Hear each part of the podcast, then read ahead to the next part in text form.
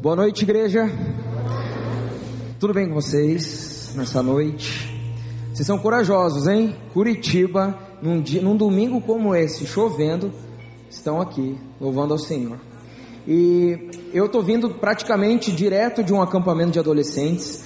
A gente estava lá com cerca de 250 adolescentes, com o pastor Lelo, a equipe do Ministério de Adolescentes. E foram, foi um final de semana incrível, como você pode notar na minha voz, assim, né? Eu fiquei um pouquinho rouco, mas Deus é bom. Foi muito legal ver adolescentes sendo transformados por Deus, sendo tocados por Deus, sendo quebrantados. E o mais legal para mim de poder estar tá lá é me lembrar que há 11 anos atrás eu estava na mesma chácara, como um adolescente, e sendo tocado por Deus, ouvindo a voz de Deus e sendo transformado por Ele. Foi muito legal porque eu tive o privilégio, dessa vez, de ir como pastor, um dos pastores da equipe do, do ministério, e estar tá lá com os adolescentes, presenciando a visitação de Deus na vida deles. Isso nos mostra que a nossa igreja é uma igreja viva, que há 11 anos atrás começou a fazer uma obra na minha vida e, e foi usada por Deus na minha vida e continua fazendo não só no Ministério de Adolescentes, como também no Ministério de Pré-Adolescentes. Para quem não sabe, talvez você não me conheça, porque eu não estou aqui às vezes ao domingo, porque eu, há um ano e meio já eu estou com uma galera lá no ginásio, tá? Pré-adolescentes, a galera de 10 a 12 anos, e hoje para eles não ficarem sozinhos, eles estão lá em cima com a gente aqui, para cultuar com a gente. Tudo bem aí? Se comportem, tá? Beleza? Ó, o pessoal está em volta, tá olhando, tá? Muito bem, e nessa noite eu tenho o privilégio de trazer e compartilhar a palavra de Deus com os irmãos, tá? Gostaria que você pegasse sua Bíblia. Quem trouxe Bíblia? Vamos fazer igual nos pré-adolescentes. Levanta assim para eu ver. Deixa eu ver se está bom. Cadê a Bíblia? Hã? É, gente, dá para melhorar, dá para melhorar, tá? Às vezes o celular, ele, ele é o plano B, tá? Traga a Bíblia, traga a Bíblia para a igreja. Abra sua Bíblia no livro de Colossenses. Livro de Colossenses, capítulo 3. Nós vamos estar estudando essa noite a palavra de Deus no livro de Colossenses. Eu gosto de dizer lá no culto com os pré-adolescentes que esse é um momento muito importante. Esse é o momento em que nós abrimos os nossos corações para que a palavra de Deus transforme as nossas vidas. Esse é o momento que Deus ele vem com água fresca. Esse é o momento que Deus fala aos nossos corações sobre coisas que talvez a gente está tão acostumado que não perceba mais. Esse é o momento que você precisa abrir o seu coração, eu preciso abrir o meu coração, para perceber o que Deus quer falar para a gente essa noite. Mais do que uma interpretação de um texto bíblico, mais do que mais conhecimento da palavra, nós precisamos ser transformados por essa palavra. Então nós vamos estudar, estudar juntos essa, essa carta de Paulo aos Colossenses, a partir do capítulo 3. Eu quero que você deixe sua Bíblia aberta aí no, a partir do capítulo 3. E a gente vai estar tá caminhando juntos aí no estudo desse capítulo. Diz assim a palavra de Deus, Colossenses 3, versículo 1 em diante. Portanto, já que vocês ressuscitaram com Cristo, procurem as coisas que são do alto, onde Cristo está assentado à direita de Deus. Mantenham o pensamento nas coisas do alto e não nas coisas terrenas, pois vocês morreram e agora a sua vida está escondida com Cristo em Deus. Quando Cristo, que é a sua vida, for manifestado, então vocês também serão manifestados com Ele em glória. Esse é o começo do capítulo de uma carta que Paulo escreve aos cristãos que moravam na cidade de Colossos. E eu gosto de dizer para os pré-adolescentes, sempre que eu prego, que uma carta da Bíblia, ela nada mais é do que uma pregação em forma de carta.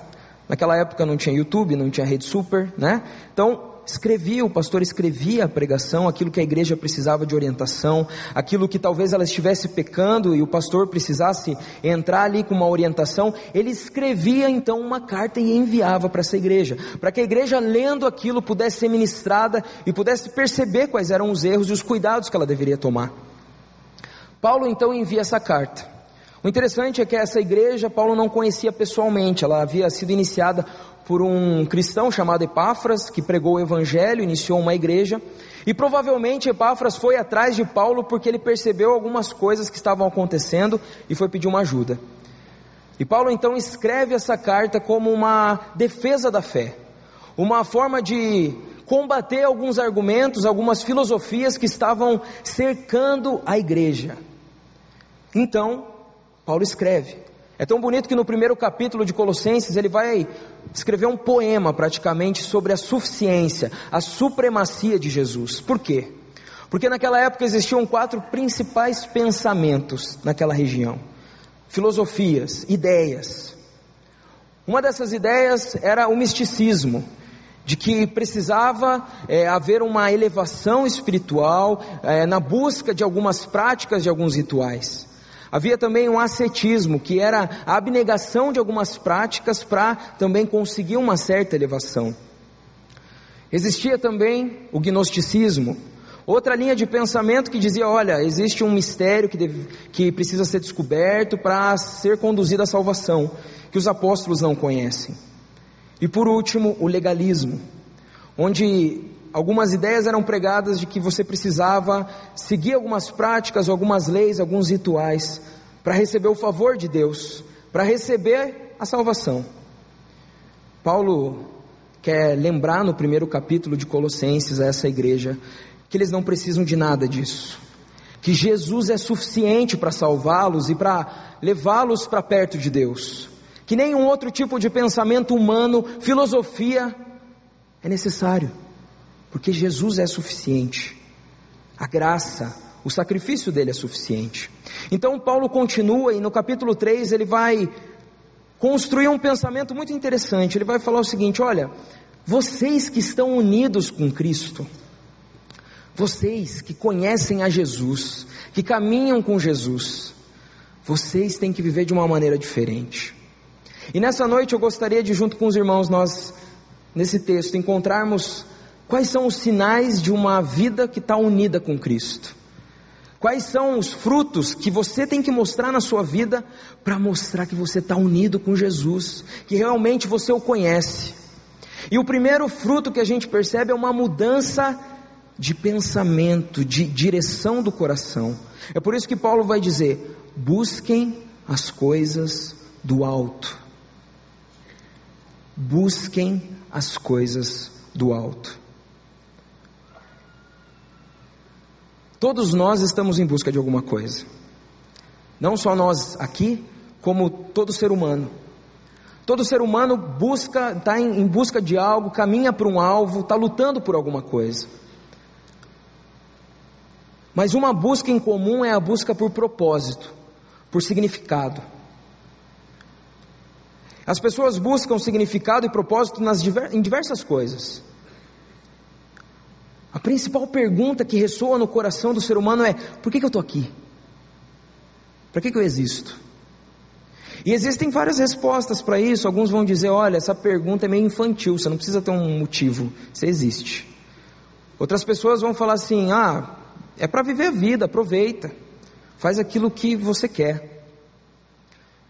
Eu penso que muitos hoje em dia nem, nem param para pensar no sentido da vida, só vão vivendo um dia após o outro, um dia após o outro, um dia após o outro. Mas nós que somos cristãos, nós que somos igreja, Paulo está querendo nos lembrar de uma coisa. Paulo está tentando dizer para a igreja: ei, vocês são peregrinos, vocês são estrangeiros nessa terra. Vocês estão nessa terra, mas vocês não pertencem a ela. Vocês têm que buscar as coisas do alto. Paulo está querendo lembrar algo que a Bíblia toda nos diz: que nós estamos aqui de passagem. E nós temos que viver a vida aqui de uma maneira que honre ao nosso Deus, ao nosso Rei, mas nossa pátria não é essa, é no céu. Paulo está falando isso para a igreja, e por isso ele fala: vocês precisam mudar a bússola dos corações, vocês precisam colocar o norte no lugar certo, vocês têm que colocar na vontade de Deus, no reino dele, nas coisas do alto, nas coisas de Deus. É isso que Paulo nos fala. Você é um peregrino, você é um estrangeiro, você vive de uma maneira diferente. Você está aqui, mas não pertence a esse lugar. E muitas vezes a gente se esquece disso, sabe por quê? Porque a vida real, né, como a gente gosta de chamar, bate na porta.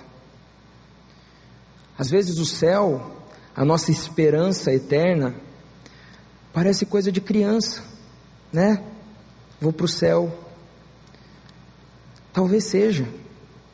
Talvez seja por isso que Jesus nos chama a sermos como crianças, confiarmos. E eu entendo que é difícil. Nós estamos aqui nesse mundo, os problemas vêm.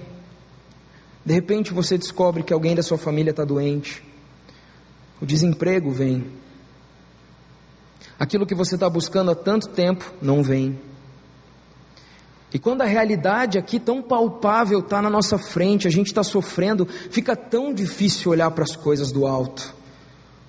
Fica tão difícil. Mas a palavra de Deus nos desafia a buscarmos as coisas do alto, por mais difícil que estejam os nossos dias, pois a nossa pátria está lá. A nossa pátria está lá, a nossa casa está lá. E eu não sei você, mas quanto mais eu assisto TV, quanto mais eu vejo como o mundo está, mais eu me sinto um peregrino. Nós vivemos em um mundo decaído, um mundo complicado, mas nós cristãos temos a esperança, nós carregamos essa esperança, que estamos aqui de passagem. Eu gosto muito de uma história que eu vi esses tempos, eu assisti um vídeo e um pastor contava essa história de dois missionários que dedicaram a vida toda no campo e decidiram se aposentar. Então eles se preparam, avisam a igreja que estão retornando e eles voltam, pegam o voo e daí eles ali conversando, ah, será que alguém vai estar esperando a gente no aeroporto? Como será que vai ser? Vão receber a gente lá com faixa? E eles chegam no aeroporto, eles pegam as malas, quando eles saem na área de desembarque, não tem ninguém esperando eles. Um filho teve que viajar, trabalho, ninguém da igreja estava ali esperando. Tudo bem, vão para casa, chegam em casa, talvez uma festa surpresa? Não. No domingo seguinte vão ao culto, talvez o pastor nos chame lá para falar sobre a gente, né? Para a igreja, para a gente dar um testemunho. Nada. E daí aquele homem volta para casa com a sua esposa, triste, chateado, e ele chega em casa e num momento de tristeza, chateação, ele fala para a esposa: "Olha, fala com o nosso Deus aí. Fala com ele e vê o que, que aconteceu, que não tinha ninguém para nos receber quando a gente chegou em casa. Não teve nenhuma recepção, nenhuma alegria, nenhuma festa quando a gente chegou em casa." E ele sai. Depois ele volta e pergunta para a esposa: "E aí? Falou com Deus?" Falei. Ele respondeu. E o que, que ele disse? Ele disse que nós não chegamos em casa ainda. Essa é a visão do cristão. Nós não estamos em casa. Os valores desse mundo não são os nossos valores. Não são. Somos peregrinos, estrangeiros nessa terra. E temos que olhar para o céu e viver nessa terra, é claro, glorificando a Deus, honrando a Deus, mas com os olhos no alto, com os olhos na nossa esperança, com os olhos na eternidade. E às vezes a eternidade parece tão longe, é uma ideia tão vaga, tão subjetiva. Eu gosto de pensar que são férias eternas. Eu falo para as crianças assim: pensa no seu dia mais feliz. Vamos fazer um exercício. Pensa no dia mais feliz da sua vida. Num deles. Talvez seja o casamento, dia que seu filho nasceu. Pensa aí, rapidinho. Um dia feliz. O que, que você sentiu? Meu, um dos dias mais felizes da minha vida foi uma vez que eu saí com os meus amigos. Eu tinha 12 anos de idade. Passei de ano, descobri que eu tinha passado de ano. Saí com eles, fui comer um lanche no shopping. Assisti um filme e a minha alegria foi pensar que no outro dia eu ia passar 20 dias na praia. Eu lembro que eu estava assistindo o filme e eu fiquei feliz. Eu, ah, cara, Pega o seu dia mais feliz, multiplica ele por mil, e todos os dias serão assim, porque lá estaremos com o nosso Deus, sem dor, sem pecado, sem doença, sem problema, sem fardo nenhum. Não haverá noite, pois Ele será a nossa luz. Essa é a nossa esperança, meus irmãos. É para lá que a gente caminha. Paulo quer nos lembrar, nós somos peregrinos aqui. E Paulo vai continuar nos mostrando, agora saindo da, da linha pessoal, subjetiva, da inclinação do coração, para uma conduta, para a prática. A palavra de Deus diz assim, Colossenses 3, e aí, a partir do versículo 5: Fazei, desculpa gente, eu tenho que trocar a versão aqui, tá, para ler junto com vocês. Assim, façam morrer tudo o que pertence à natureza terrena de vocês: imoralidade sexual, impureza, paixão, desejos maus e a ganância, que é idolatria. É por causa dessas coisas que vem a ira de Deus sobre os que vivem na desobediência, as quais vocês praticaram no passado, quando costumavam viver nelas. Mas agora, abandonem todas estas coisas: ira, indignação, maldade, maledicência e linguagem indecente no falar não mintam uns aos outros, visto que vocês já se despiram do velho homem com as suas práticas. Paulo vai nos lembrar: olha, vocês são peregrinos, mas vocês estão aqui nesse mundo. E por estarem unidos com Cristo, agora a conduta de vocês tem que ser um pouquinho diferente. Por vocês se chamarem cristãos, vocês precisam agora viver de uma maneira diferente, pois vocês são peregrinos, vocês não vivem a cultura e os valores desse mundo.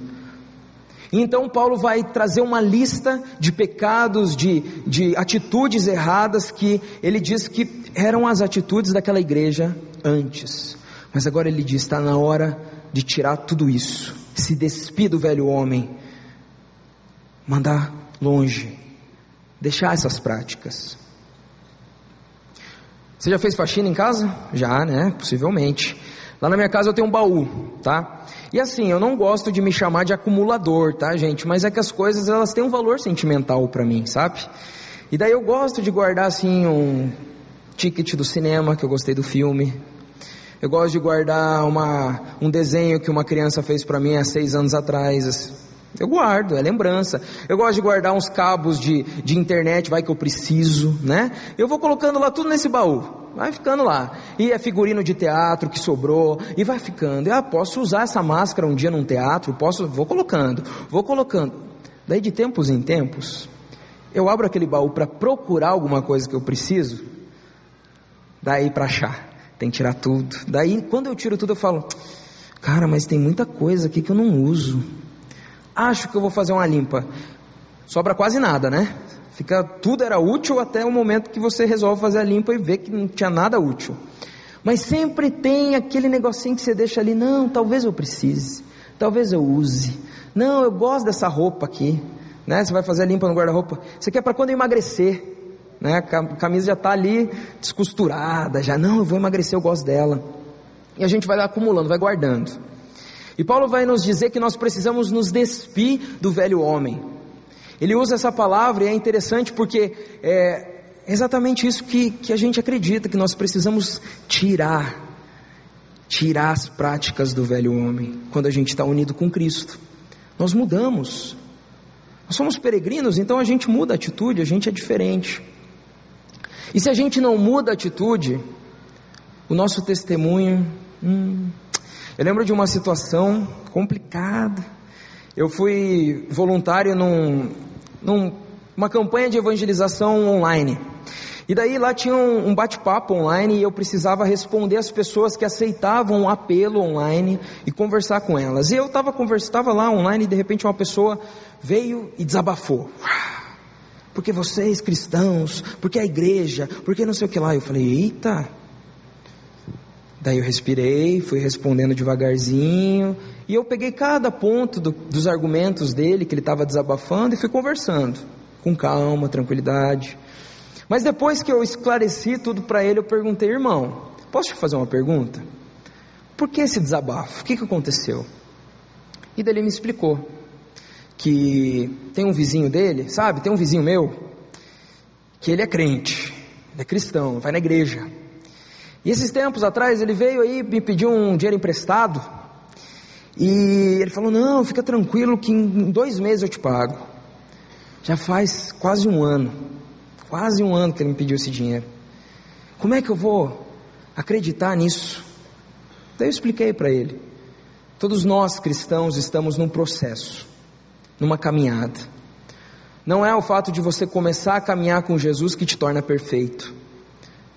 Você está num processo num processo de se parecer com Jesus, num processo de tirar as roupas do velho homem e se revestir do caráter de Cristo, ficar mais parecido com Jesus, e é isso que Paulo continua falando a partir do próximo versículo, versículo 10.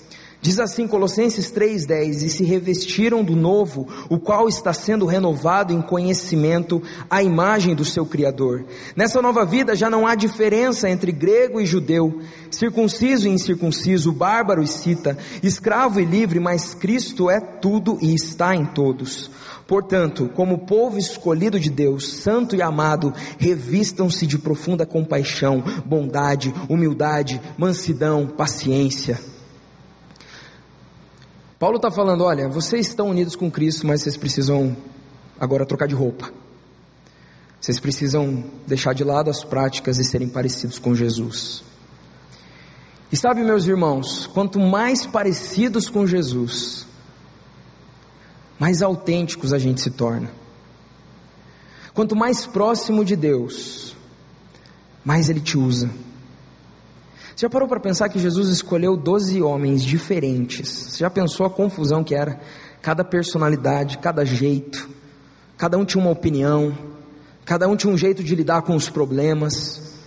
Mas o fato, depois em Atos, a gente vai ver que quando eles são cheios do Espírito, quando eles são revestidos do caráter de Cristo, eles se tornam homens de Deus e pregam o Evangelho com poder aonde eles passam. Nós precisamos substituir, não é só nos despirmos do velho homem, mas é sermos parecidos com Jesus. Não é mais você parar de investir em coisas fúteis o seu dinheiro, é você agora investir no reino de Deus, abençoar a vida das pessoas, ofertar na vida delas. Não é só você ah, agora eu vou passar mais tempo com a minha família. Você tenta uma vez, não deu certo, desiste. É você insistir, é você priorizar a sua família, porque esse é um valor do reino. Às vezes a gente tenta uma vez, não dá certo e desiste. Ah, não me ouve, não tem paciência. Insista, priorize as coisas de Deus. O caráter de Cristo, as coisas que Jesus faria, são os valores do reino, são os valores da, da nossa fé, daquilo que a gente acredita. Mas é tão triste ver que às vezes a gente valoriza as coisas terrenas, não as do alto. Quer um exemplo? Eu trabalho no Ministério Infantil já há uns seis anos, né? Um ano e meio agora com os pré-adolescentes e antes com as crianças menores. E existe sim cobrança com as crianças, com os filhos em relação à escola, em relação à lição de casa, em relação à prova. Mas o incentivo e o encorajamento à busca de Deus, ao tempo devocional, à leitura da palavra, a vir ao culto, é sempre de lado. Sabe por quê? Nós precisamos mudar, entender que as coisas do alto são as mais importantes. Não é só vir ao culto, é viver como um peregrino, é viver parecido com Jesus aonde você está. Essa é a diferença. Essa é a diferença daqueles que frequentam uma igreja e aqueles que estão unidos com Cristo. E é interessante que quando a gente está cheio do Espírito, quando a gente está parecido com Jesus, a gente vai ser a nossa melhor, a nossa melhor versão. Você recebe um upgrade, né? Então tem gente aqui tudo diferente, né? A gente está com a nossa igreja formada de pessoas diferentes. Mas você é cheio do Espírito, você vai ser usado por Deus do jeito que você é. Algumas coisinhas vão ter que ajustar, mas a sua personalidade vai ser usada por Ele. Por muito tempo eu achei assim, falava com Deus, né? Tá, Deus, o Senhor quer que eu seja pastor, me chamou para ser pastor, mas eu sou um pouco mais introvertido, às vezes eu sou mais quieto, né? Será mesmo? E eu tenho aprendido com Deus que sim, é isso mesmo. Ele nos chama a sermos do nosso jeito, mas com o caráter de Jesus. Nesse acampamento que eu estava, fizemos uma dinâmica de oração. Todos os coordenadores, os líderes, a gente ficou lá na frente e os adolescentes vinham e a gente orava por eles, por algum motivo. Eles vinham, falavam o nome, o motivo de oração e a gente orava. E sabe, irmãos, que alegria foi ver que existe um Deus no controle de tudo, porque a maioria dos meninos que veio pedir oração estavam com problemas pelos quais eu já passei enfrentam lutas que eu já enfrentei. Deus está escrevendo a sua história, mas Ele quer usar a sua história. Você é um peregrino, sim, Você caminha olhando para o alto, sim, mas a sua prática, a sua conduta com os outros tem que refletir os valores do reino, os valores que nós cremos.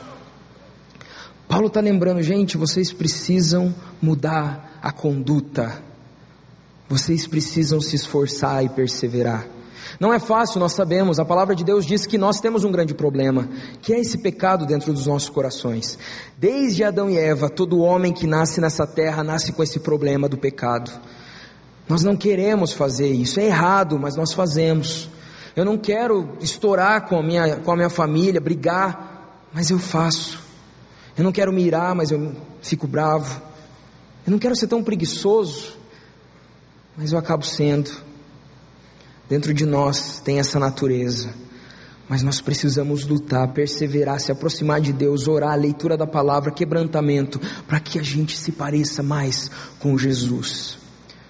Cristãos, pequenos cristos, você já pensou se cada um de nós estivermos revestidos do caráter de Jesus, cheios do Espírito, onde nós estamos? Nós vamos mudar o nosso ambiente, nós vamos influenciar a vida dos outros, mas nós precisamos perceber quais são os nossos erros. Esse é o papel de um cristão, uma autoanálise. Depois de falar da inclinação do coração, depois de falar da atitude, da conduta, Paulo vai partir para uma esfera comunitária, social. Ele vai falar um pouquinho de relacionamento. Ele vai falar um pouquinho como que eu me relaciono com você, como você se relaciona com seu irmão do lado. E ele vai dizer o seguinte para a igreja: diz assim, portanto, como povo escolhido de Deus, santo e amado, revistam-se de profunda compaixão, bondade, humildade, mansidão e paciência. Suportem-se uns aos outros e perdoem, perdoem as queixas que tiverem uns contra os outros. Perdoem como o Senhor lhes perdoou. Acima de tudo, porém, revistam-se do amor que é o elo perfeito. Que a paz de Cristo seja o juiz em seu coração, visto que vocês foram chamados para viver em paz como membros de um só corpo, e sejam agradecidos. Habite ricamente em vocês a palavra de Cristo. Ensinem e aconselhem-se uns aos outros com toda a sabedoria e cantem salmos, hinos e cânticos espirituais com gratidão a Deus em seu coração. Tudo o que fizerem, seja em palavra, seja em ação, façam-no em nome do Senhor Jesus, dando por meio dele graças a Deus, nosso Pai. Deus está falando para a gente nessa noite que nós precisamos ser corpo estarmos unidos, sermos igreja. E ser igreja é muito mais do que participar de um culto, meus irmãos. Ser igreja é ser um dos membros, é, é cumprir uma função, é servir. Talvez você está há um tempo já frequentando essa igreja e é uma bênção.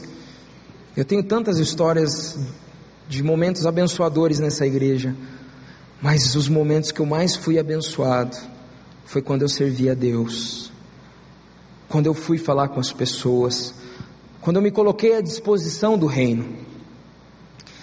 A gente começou a um mês e meio atrás, mais ou menos, um grupo de liderança dos pré-adolescentes. Então, assim, eles próprios, futuramente, já estão fazendo isso, já devagarzinho, vão liderar células deles, com coordenação, com supervisão, claro, mas eles vão trazer a palavra, vão falar, conversar, fazer perguntas, fazer a chamada lá da, da célula.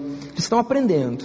E eu convidei alguns lá do, do nosso grupo, do domingo, para fazer parte de um grupo menor, para eu treinar eles, para desenvolver os dons e talentos de cada um. E foi interessante que uma, num, numa das nossas reuniões eu falei assim: olha, na próxima eu vou trazer um bolo de chocolate, vocês gostam? Ah, legal, bolo de chocolate? Não, beleza, a gente pode trazer um, um chá também para a gente fazer um lanche? É, pode ser, pode ser. Daí uma das meninas falou assim: ah, tio, eles ainda me chamam de tio, né? Eles têm dificuldade. Tem gente que me chama de tio pastor, para você ter uma ideia, né? Porque eles não ligaram aqui ainda. E ah, tem um problema, tio, é. Eu tenho intolerância à lactose. Daí eu falei, puxa, e agora? Como que a gente pode fazer? O que, que você pode comer? E assim, gente, eu sou leigo, né? Infelizmente eu fui perguntando e fui vendo que não tinha tanta opção. Falei, ixi, agora? Passou. Na outra semana, na nossa reunião, lá foi o tio pastor Eric com o bolo de chocolate. Esqueci. Cheguei com o bolo, vamos lanchar aqui, gente e tal. E daí eu olhei para ela e falei: Ah, desculpa, eu esqueci. Me perdoa, eu esqueci que você não pode comer. Nisso, um dos meninos, 10, 11 anos, andou até a mochila dele, pegou uma sacolinha e entregou para ela. Aquele menino tinha passado no mercado antes, ido na seção lá das pessoas que não podem comer lactose, glúten, e comprado um salgadinho para ela poder lanchar com a gente. Ele está entendendo o que é igreja, ele está entendendo o que é corpo, ele está entendendo que olhar para o lado é mais importante do que para si mesmo. Igreja, meus irmãos, é a embaixada do céu aqui na terra. Nós somos os representantes de Jesus aqui. Nós não somos apenas um povo que se reúne, que canta músicas bonitas, que tem orquestra, que se veste de um jeito, que não faz algumas coisas. Nós somos estrangeiros nessa terra que vivem uma cultura completamente diferente, mas que vive feliz, com a esperança no céu, com a esperança na eternidade, com a esperança que existe um rei lá em cima, que é o nosso refúgio, a nossa fortaleza, e que está sempre a postos para nos ajudar, que caminha ao meu lado, que me ajuda a me despir do velho homem e me vestir do caráter de Jesus, que me ajuda a ser corpo, me ajuda a olhar para o lado, me ajuda a respeitar as diferenças Paulo traz conselhos para a igreja. Ele fala: aconselhem-se, orem uns pelos outros, amem um ao outro. O mundo pode não admitir, mas eles esperam isso da gente. É por isso que quando tem escândalo em alguma igreja é tão falado por aí. Porque nós acreditamos em outras coisas, do céu, e temos que viver dessa forma. Você já assistiu um Natal Aleluia? Já? Algum espetáculo aqui da nossa igreja? Se tem uma coisa que eu gosto é de participar desses, desses momentos da nossa igreja. Quando me convidam, eu fico feliz. Já participei de alguns, e o que eu mais acho lindo no Natal Aleluia é porque tem gente cantando. E canta de uma maneira linda, né? Tem o povo do coral, que dá aquele peso na voz. O povo da iluminação, que deixa tudo mais bonito, destaca tudo. Comunicação é a câmera, é o som, os atores, a dança, toda a parte de, de, de organização, a recepção, os, os voluntários que servem o lanche para quem está aqui apresentando. É um espetáculo, mas o espetáculo mais bonito é a união do povo de Deus com um objetivo. Nós somos o povo de Deus que caminha nessa terra e nós temos um objetivo: ser sal e luz. Mas nós precisamos ser isso aqui dentro primeiro. Olhar para a pessoa que está sentada ao seu lado como um irmão. Olhar para a pessoa que está sentada do seu lado como alguém que está caminhando, que está em santificação, como você, que precisa também vencer algumas dificuldades, que precisa também ser mais parecido com Jesus. Nós temos que ser conhecidos, a nossa bandeira tem que ser o amor e a união. Para que assim, dessa forma, unidos, nós possamos ser luz lá fora. Essa é a nossa missão. Um povo de Deus que caminha nessa terra e faz a diferença. Eu nunca me esqueci de uma aula no, meu, no, no seminário, aula de história do cristianismo. O professor estava contando da igreja primitiva e ele contou que nas épocas de praga, na época que uma doença se alastrava por uma cidade, que ninguém queria chegar perto, porque a doença podia, você podia pegar aquela doença, eles deixavam as pessoas doentes longe, num bairro lá, isoladas, e aquelas pessoas morriam lá, porque ninguém queria tratar e cuidar delas, mas a igreja ia, os cristãos iam, porque eles entenderam que eles eram peregrinos nessa terra e que eles precisavam viver os valores do céu aqui e que eles precisavam ser a mão de Jesus aqui. E muitos cristãos pegavam as doenças. Muitos cristãos morreram também com essas doenças. Mas eles não abriram mão da missão. eles não abriram mão de ser luz, eles não abriram mão de ser peregrinos por aqui. Paulo está dizendo para os colossenses: olha, vocês são estrangeiros, e muito possivelmente vocês estão se apegando às coisas terrenas.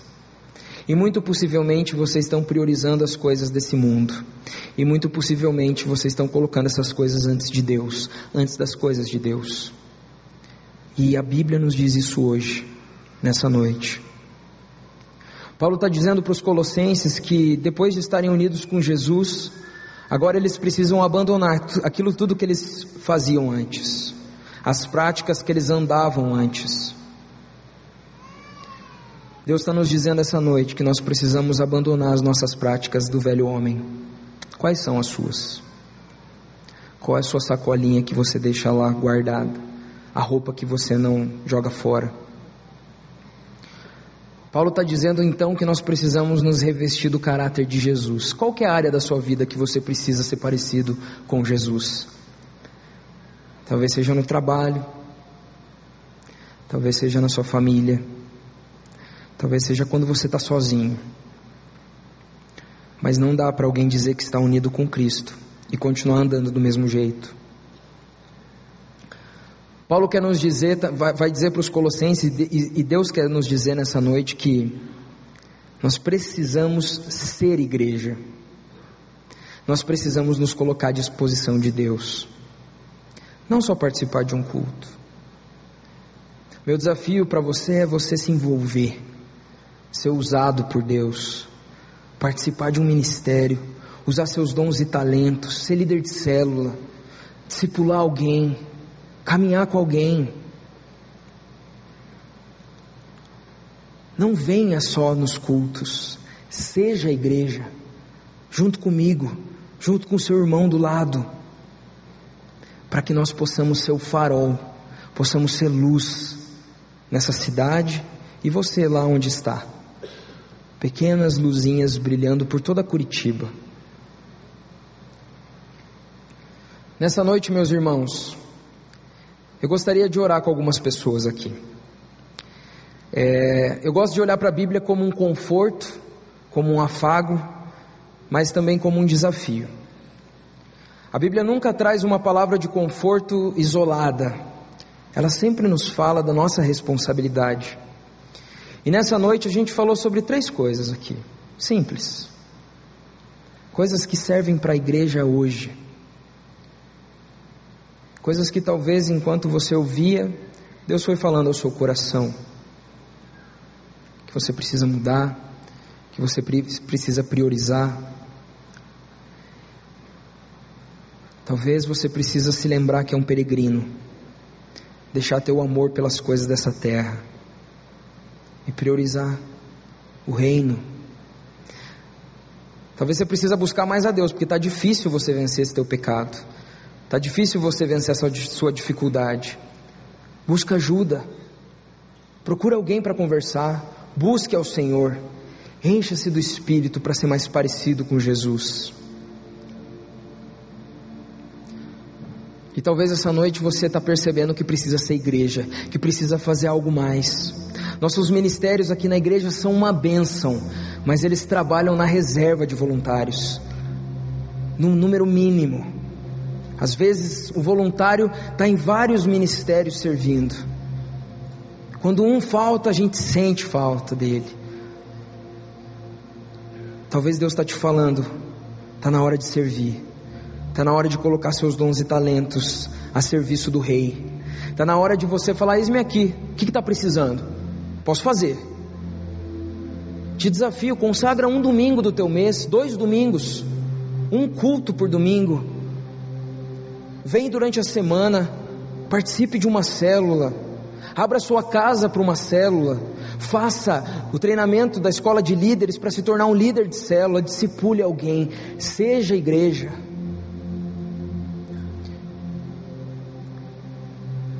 Nessa noite eu gostaria de orar por você. Se você, se Deus falou contigo nessa noite, se você entendeu que Ele está te incomodando para alguma coisa, seja para abandonar as coisas dessa terra, seja para trocar de roupa, seja para ser igreja, eu gostaria de te convidar a ficar em pé no seu lugar para a gente orar juntos.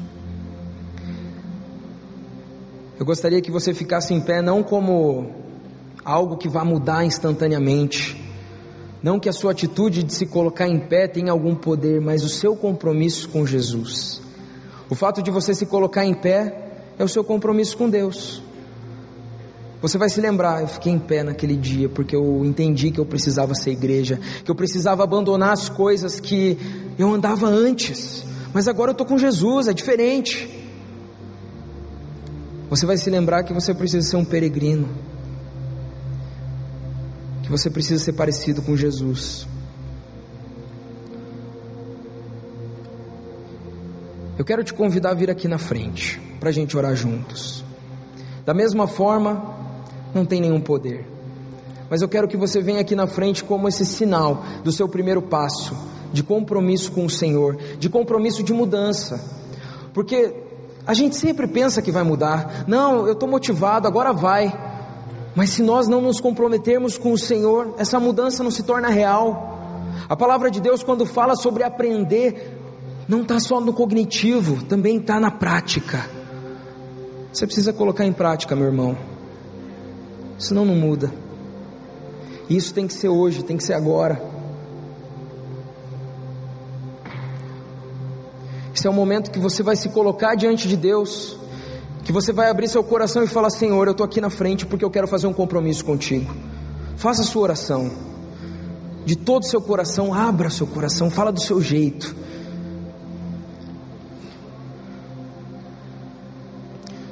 Fala, Senhor, eu sou um peregrino nessa terra, me ensina os valores do reino, me ensina a valorizar as coisas do alto, tira o amor pelas coisas desse mundo, Deus. Me ajuda a tirar essa roupa velha, eu quero roupa nova, eu quero o caráter de Jesus em mim, eu quero estar cheio do Espírito, eu quero fazer a diferença, eu quero ser igreja, eu quero servir ao Senhor. Faz a sua oração. Talvez nessa noite existam pessoas aqui que ouviram essa mensagem e entenderam, finalmente entenderam o vazio que possuem no coração. Talvez você veio, vem nessa igreja há um tempo, você veio essa noite e você sentia esse vazio e hoje você entendeu que é porque você é um peregrino. A única maneira de preencher o seu vazio é crendo em Jesus Cristo, pois a eternidade está no seu coração. Se nessa noite você quer entregar a sua vida a Jesus, quer falar a partir de hoje eu quero ser como um peregrino, que caminha nessa terra olhando para o alto, olhando para Jesus. Se nessa noite você quer entregar a sua vida para Jesus e falando, Deus, eu quero um novo tempo na minha vida, eu quero mudança, vem aqui para frente também, vem aqui para a gente orar junto. Talvez você já esteja aqui na frente. Esse é o momento de entregar a sua vida e falar, Senhor, a minha vida é sua.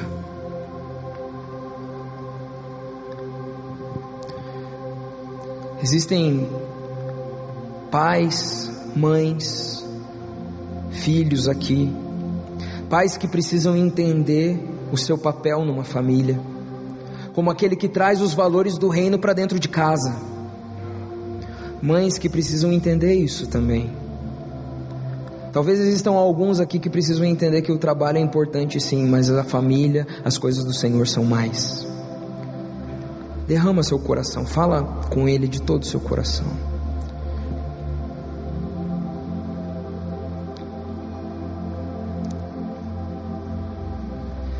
Senhor, nossa noite, Deus, nós estamos aqui diante do Senhor, Deus único e todo-poderoso, nosso Rei, o Deus vivo e pessoal, que conhece as nossas histórias e faz parte das nossas histórias que se importa com cada detalhe das nossas vidas.